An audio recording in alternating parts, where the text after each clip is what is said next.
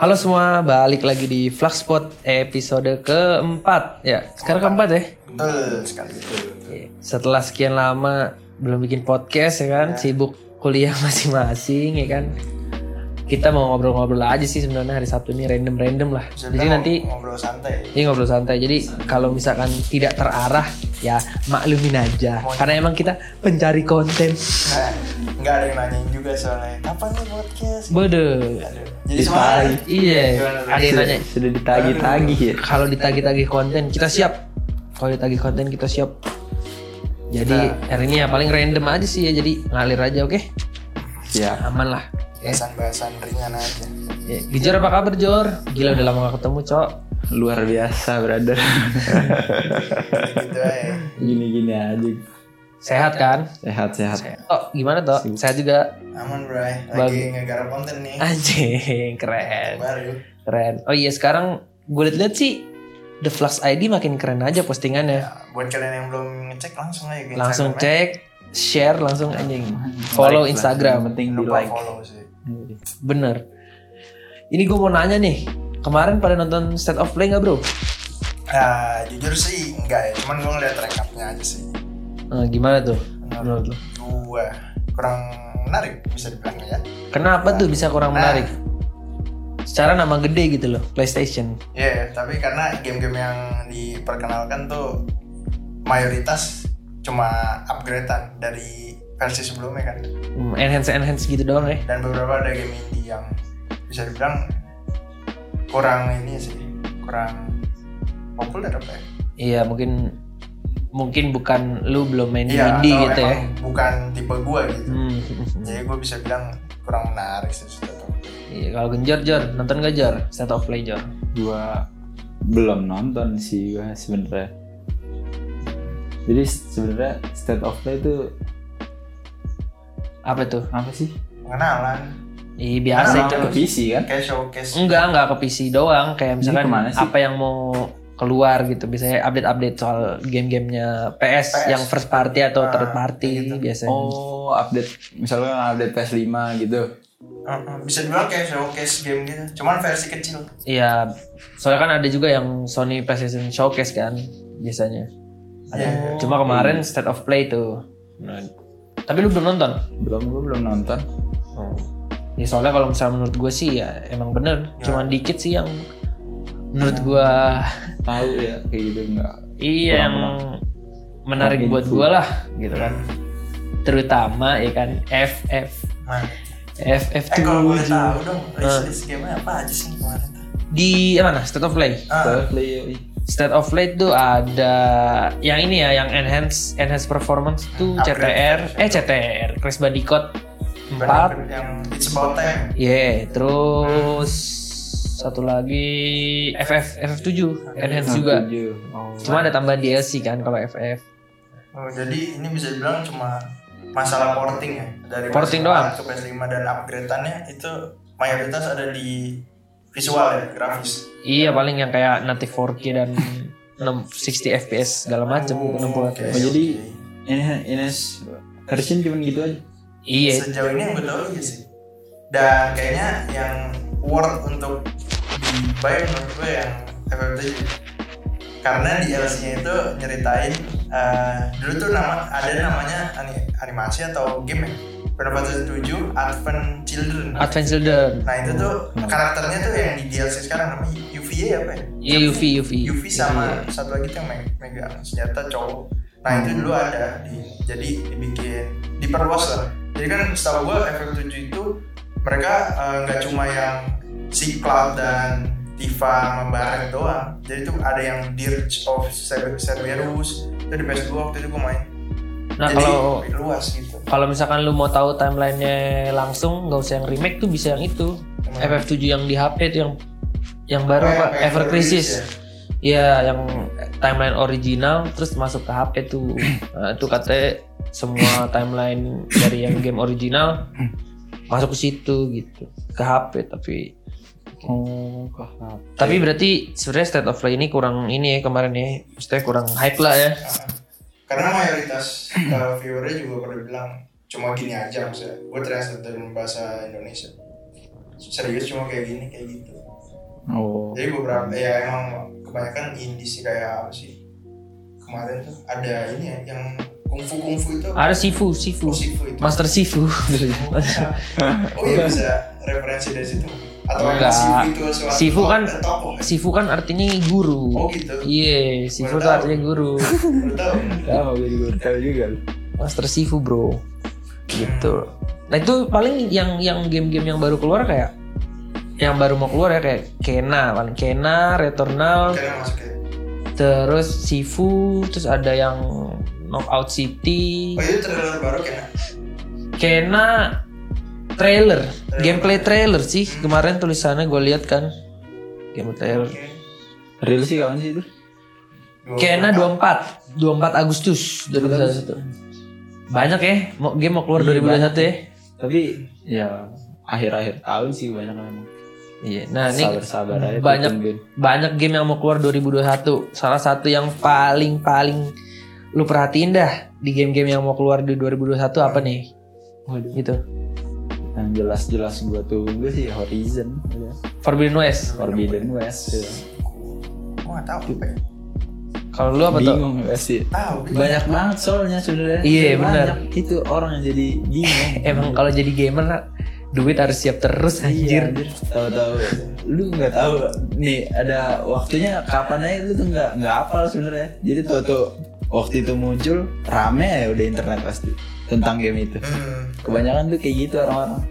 Ya hati-hati aja lu kalau buka Twitter tahu-tahu dapat spoiler game kan anjir. Iya kayak kemarin gua habis beli F F seven Remake kan, beli apa namanya, beli B D-nya kan, Blu-ray disc. Eh tiba-tiba masuk P S plus empat ratus ribu bro, keluar empat ratus ribu jadi gratis anjir tuh. anjir gila gila, gila. Depan, guys, kekejaman dunia game. Parah nih ngomongin Forbidden West, apa ya kira-kira yang lu maksudnya kenapa bisa jadi itu lu perhatiin game itu terus, maksudnya lu oh, mengantisipasi itu keluar itu. Iya oh itu bisa dibilang apa karena lu pengen tahu dari kelanjutan ceritanya ah, Aloy Zero Dawn apa gimana? Iya iya karena sebenarnya itu cukup menggantung ya. Oke. Okay. Akhirnya ya karena akhirnya dia itu ternyata musuhnya itu belum mati dong. Spoiler alert guys. Aduh, spoiler alert dulu dong. Aduh. Jangan langsung dibuka dong iya, kelasnya. Iya. Karena ya udah lama ya. Yes, iya benar.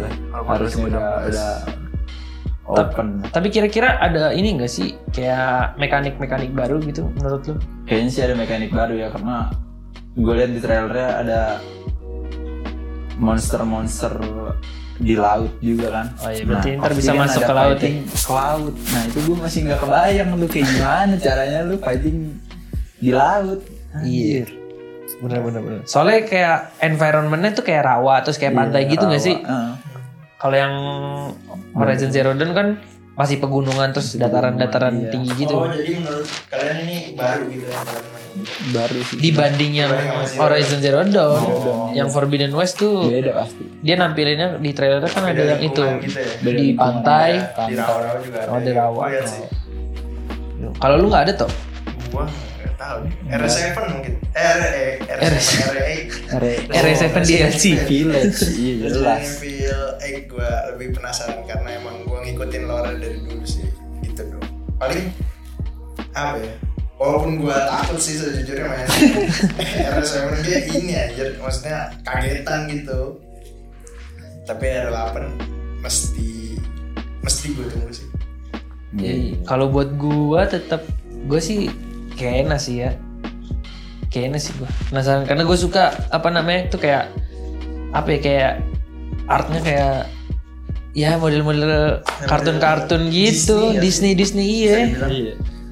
Terus juga mungkin ya kalau gue liat trailernya kan, wih musiknya oke okay nih, terus musik-musiknya oke, okay. terus kayak adalah dari perjalanannya pasti mengungkap apa-apa-apa gitu. Tapi gue tahu sih kenapa lo milih itu. Kenapa? Mungkin karena lo bosan sama game-game yang heavy story nggak sih? Hmm. Kayak cerita ini kan lebih kas, lebih maksudnya lebih nyata kan? Lah belum tentu, jangan-jangan iya. Skena ini ceritanya lebih dalam. Iya ceritanya berat juga. Kalau yang gue lihat dari trailer, ya uh, perspektif gue ini kayaknya ya nyaman-nyaman aja gitu buat dimainin nyata. Gitu. Kalau nyaman di mata mungkin, tapi bisa jadi ceritanya juga cukup berat sih gitu. Jadi gue belum ada gambaran buat story. Anjir ya.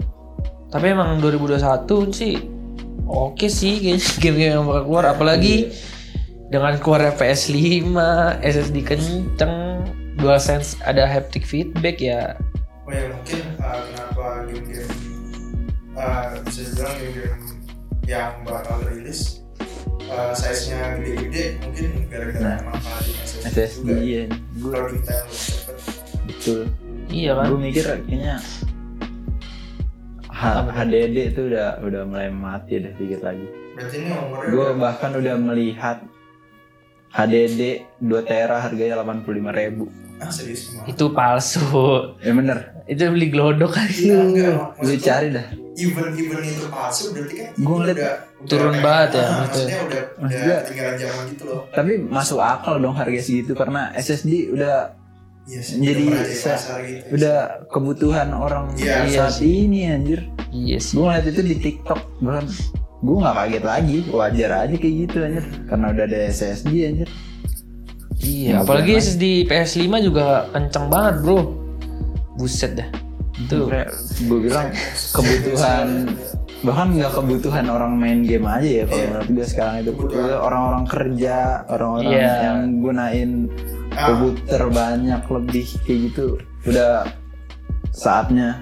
Laptop juga sekarang kan banyak yang S S D kan? Udah udah nggak ada, udah nggak ada hard disk malah, ya kan? Udah nggak iya. ada yang hard disk. Minimal S S D seratus dua puluh delapan.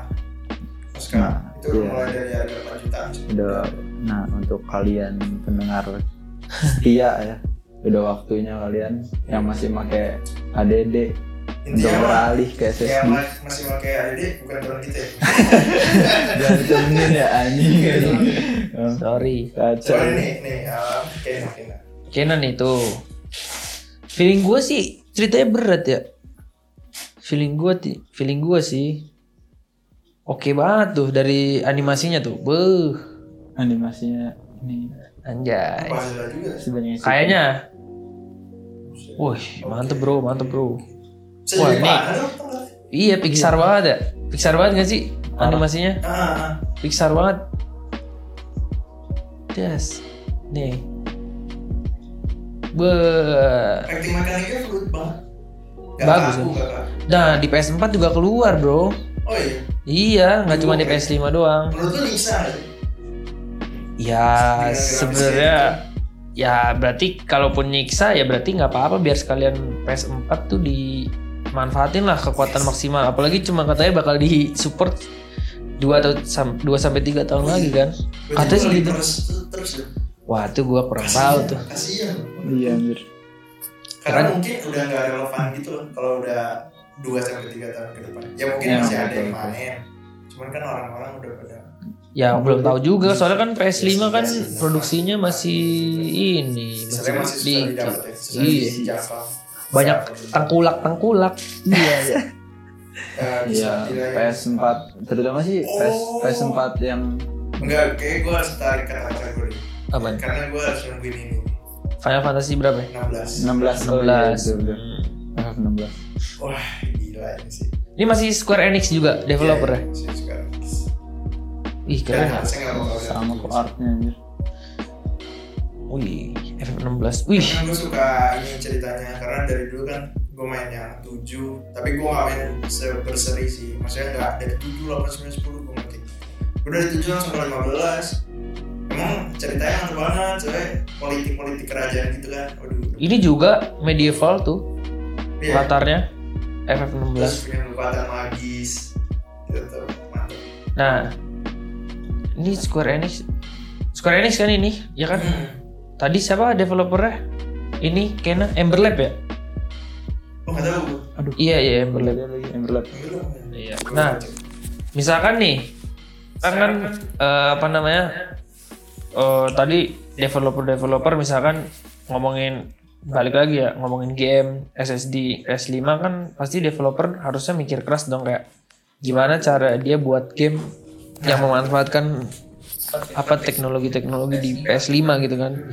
Nah, nah kalau misalkan lu jadi developer, developer game gitu, game kayak, game kayak apa yang bakal lu buat untuk memanfaatkan teknologi P S five? Haptic feedback kah atau atau S S D-nya doang kah? Gimana tuh? Menurut gue ya, gue harus tahu porsi. Misalnya gue punya studio, yeah. gue harus tahu porsi studio gue dulu. Studio gue mampu bikin game kayak apa? Kalau dimulai dari kayak apa misalnya storytelling atau kayak yang side scrolling gitu, kayak ya game-game yang cerita gitu, kayak apa namanya visual novel gitu, mungkin hmm. ya kalau emang apa porsinya di situ ya gue bakal stay dulu di situ. Bukannya gue nggak mau ke hal-hal yang lebih berat, istilahnya kayak entah gue bikin game fighting atau shooter open kan, world gitu-gitu. Nah, open world apalagi itu kan kayak kastanya paling atas gitu. Maksudnya untuk sebuah studio indie tuh pengerjaannya ya. Ah, pengerjaannya juga harus di hmm, di apa diperhitungkan kan. Hmm, Gak betul. Bisa langsung ah gue bisa nih, gue ambisi gue tuh ah gue harus bikin game open world atau gimana.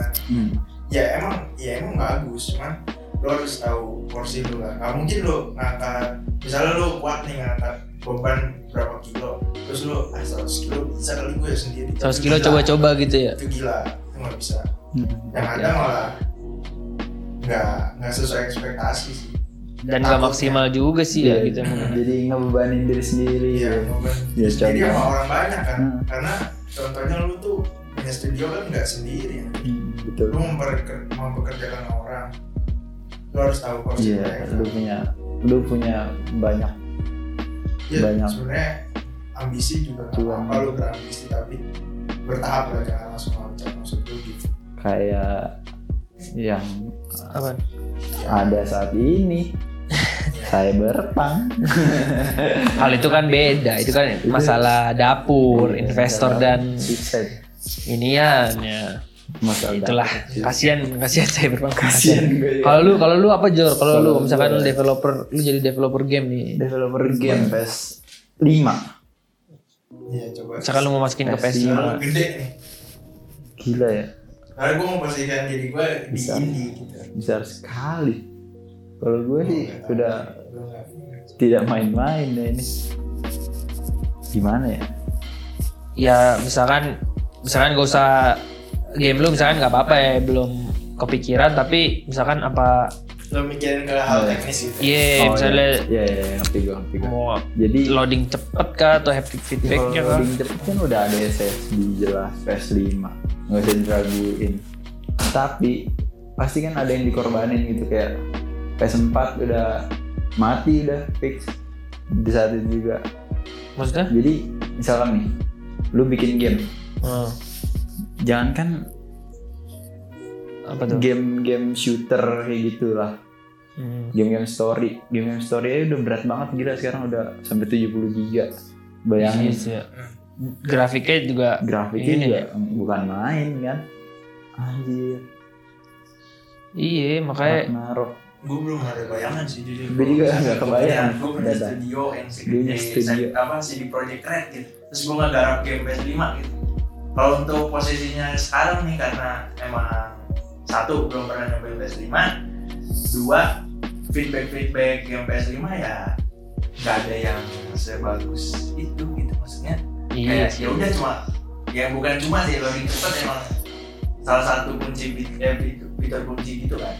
Iya, cuma nggak terlalu ngaruh sama ini nggak sih ya, paling cuma kayak kita seneng aja ya, loadingnya cepet. Iya, kita pengen cepet untuk loading kan. Iya, emang iya. Itu goal kita.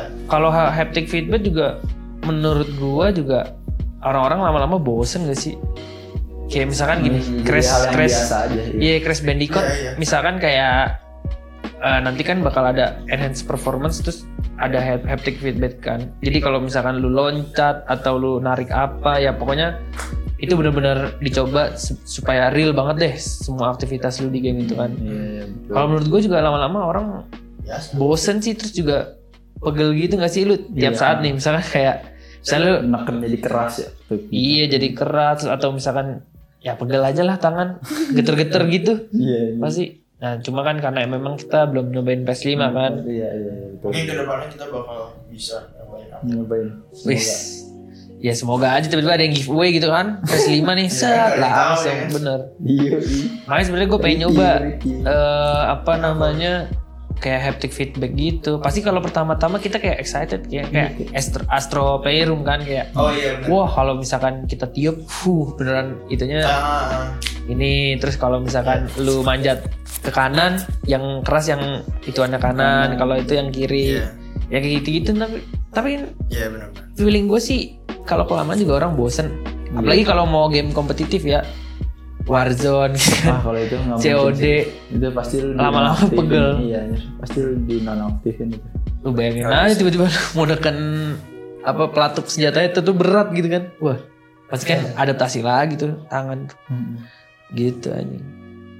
Emang sih, jadi buat kita sih keren ya, kalau misalkan ada developer-developer yang emang udah targetin next gen misalnya gitu. Iya. Yeah, karena yeah, mereka yeah. harus ngerombak kan. Kalau bilang kayak gimana ya mikirin. Karena kan maksud gua kayak kayak Cyberpunk nih. Dia kan rencananya P S four gitu. Terus tiba-tiba ada P S five. Otomatis kayak modding ulang gitu loh. Kayak gua harus modding lagi nih buat bisa uh. masuk ke P S five. Iya, iya. Nah, ini juga yeah. penting nih. Kalau misalkan lu jadi developer game misalkan, lu lebih milih game lu dimasukin ke P S five aja atau P C? Misalnya P S five sama P C apa? P S four, maksudnya generasi sebelumnya oh, deh, Xbox, uh, Xbox One dan P S four itu masuk apa cuma P C dan current gen-nya aja P S five, Series X, Series S gitu? Kalau P S, eh kalau developer apa pasti milih seluas mungkin dong, iya nggak sih? Ya mungkin secara ekonomi, ya, ekonomi. ya yeah. bisa juga sih. Jadi ya semua orang bisa nikmatin game itu, nggak cuman dari game itu aja. Mungkin ya emang dari segi segi marketing konsol tersebut ya. Terus juga kalau misalkan dimasukin ke P S four kan masih banyak juga nggak sih orang yang main ke P S four? Iya P S four masih banyak juga sih menurut gue. Cuman kayak, kayak abu-abu nggak sih? Karena ini masa peralihan gitu loh dari P S four ke P S five. Iya. Jadi menurut gua kalau developer yang baru ya yang yang tadinya belum bikin game buat P S four terus langsung fokus ke P S five, menurut gua kayak ada sayangnya juga, ada gameplaynya juga. Nih P S five gedenya kapan kan nggak tahu. Iya hmm. sih. Hmm. Kayak soalnya masa peralihan gitu loh ya maksud gua. Iya sih. Ya, cuma kalau kata gua bener juga sih kayak masa-masa kayak gini apalagi produksi P S five belum nah, banyak banget ya juga, kan? Masuk akal juga kalau misalkan masih banyak yang tetap apa masukin gamenya iya yeah. rilis di Xbox One nah. dan P S four gitu dibanding cuma rilis di P C dan P S five. Jadi gue masih bingung juga sih sebenarnya masih tuh? Banyak game-game remake yang jauh lebih bagus daripada game-game sekarang yang baru hadir gitu. Game-game remake maksudnya? Iya, contohnya game-game remake kayak F F seven. Itu emang beda banget gak sih? Gua kan gak main originalnya. Gua main yang remake doang iya. kemarin. Nah, tujuh, itu tuh gue liat di forum-forum. Terus dari orang-orang yang udah main yang original tuh beda banget. Jadi ya ya ada yang bilang remake-nya itu ya benar-benar remake timeline dari original gitu. Jadi hitungannya game baru gitu, game bukan baru. Final Fantasy remake gitu. Coba nah, lu mainin aja sih. Karena mungkin uh, kalau misalkan yang kayak dibikin ulang cuma dipoles grafisnya itu mungkin lebih ke remaster gitu ya. Oh iya bisa remaster. Kalau remake kan orang kebalik dong ya. Orang mikirnya itu kayak dibuat ulang tapi harusnya enggak sama. Emang benar sih. Iya ya, remake uh, sama remaster itu beda. Oh iya iya. Iya soalnya emang jadi cara jawab emang beda. Remake tuh beda. F F seven tuh beda. Bisa dibilang total enggak? Karena mereka tetap ngambil storyline dari yang game original. Cuman dari segi combat kan lu nggak perlu nunggu kan? Maksud gua lu udah main kan? Udah. Karena lebih action R P G.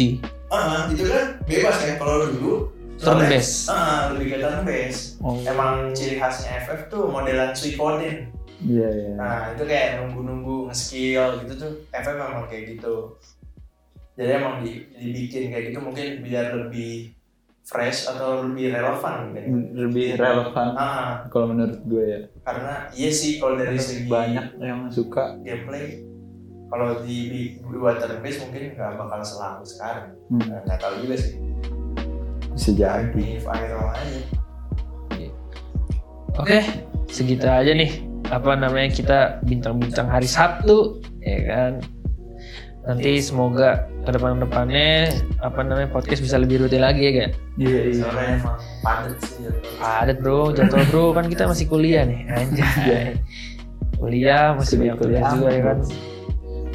Ya paling kita juga apa namanya ngobrol-ngobrol kayak gini kan juga berdasarkan dari pengalaman kita pribadi nggak sih? Iya kan? Susah juga kalau mengawal. Iya. Susah juga emang emang yang paling susah. Nyari idenya dulu, brother. Waktu mah bisa diatur, ya kan? Topiknya ribet. Oke, okay, udah segitu aja. Terima kasih buat semua yang udah dengerin. Kalau misalkan suka, bisa langsung di follow Instagramnya uh, Flux, ada di The Flux I D, sama di YouTube-nya. YouTube-nya apa namanya? Lupa gue. The Flux juga ya. The Spasi Flux di bisa di apa namanya bisa di subscribe juga. Terus juga silakan di share. Wah seneng banget kita kalau di share ya. Terutama didengerin sih. Wah dengerin orang itu adalah berarti lu teman wanita. Gitu. Anjay, sobat Flux ya. Yeah. Sobat, sobat Flux adalah yang pakai S S D. Enggak.